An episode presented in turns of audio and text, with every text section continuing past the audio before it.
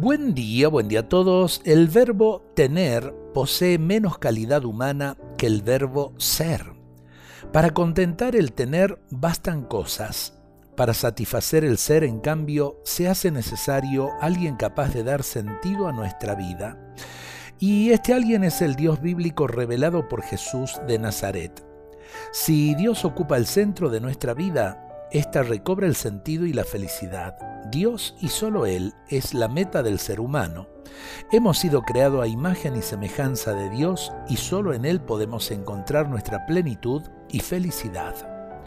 Si vivimos obsesionados por el tener, como sucede en la sociedad de hoy, no echamos de menos a Dios que es pura gratuidad. Solo siente necesidad de Dios el que se preocupa por el sentido del vivir, por el más allá de la existencia terrena, por la plenitud del ser. Tenemos que relativizar el tener y a la vez también redimensionar el ser.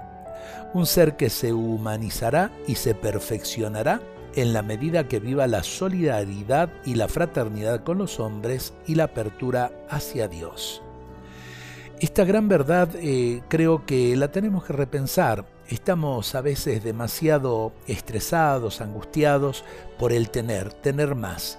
Y nos olvidamos en realidad de lo importante que es el ser.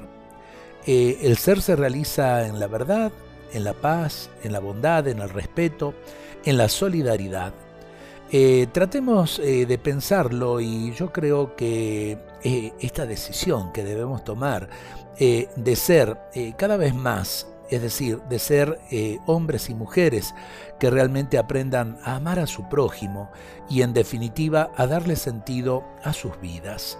Dios nos bendiga a todos en este día.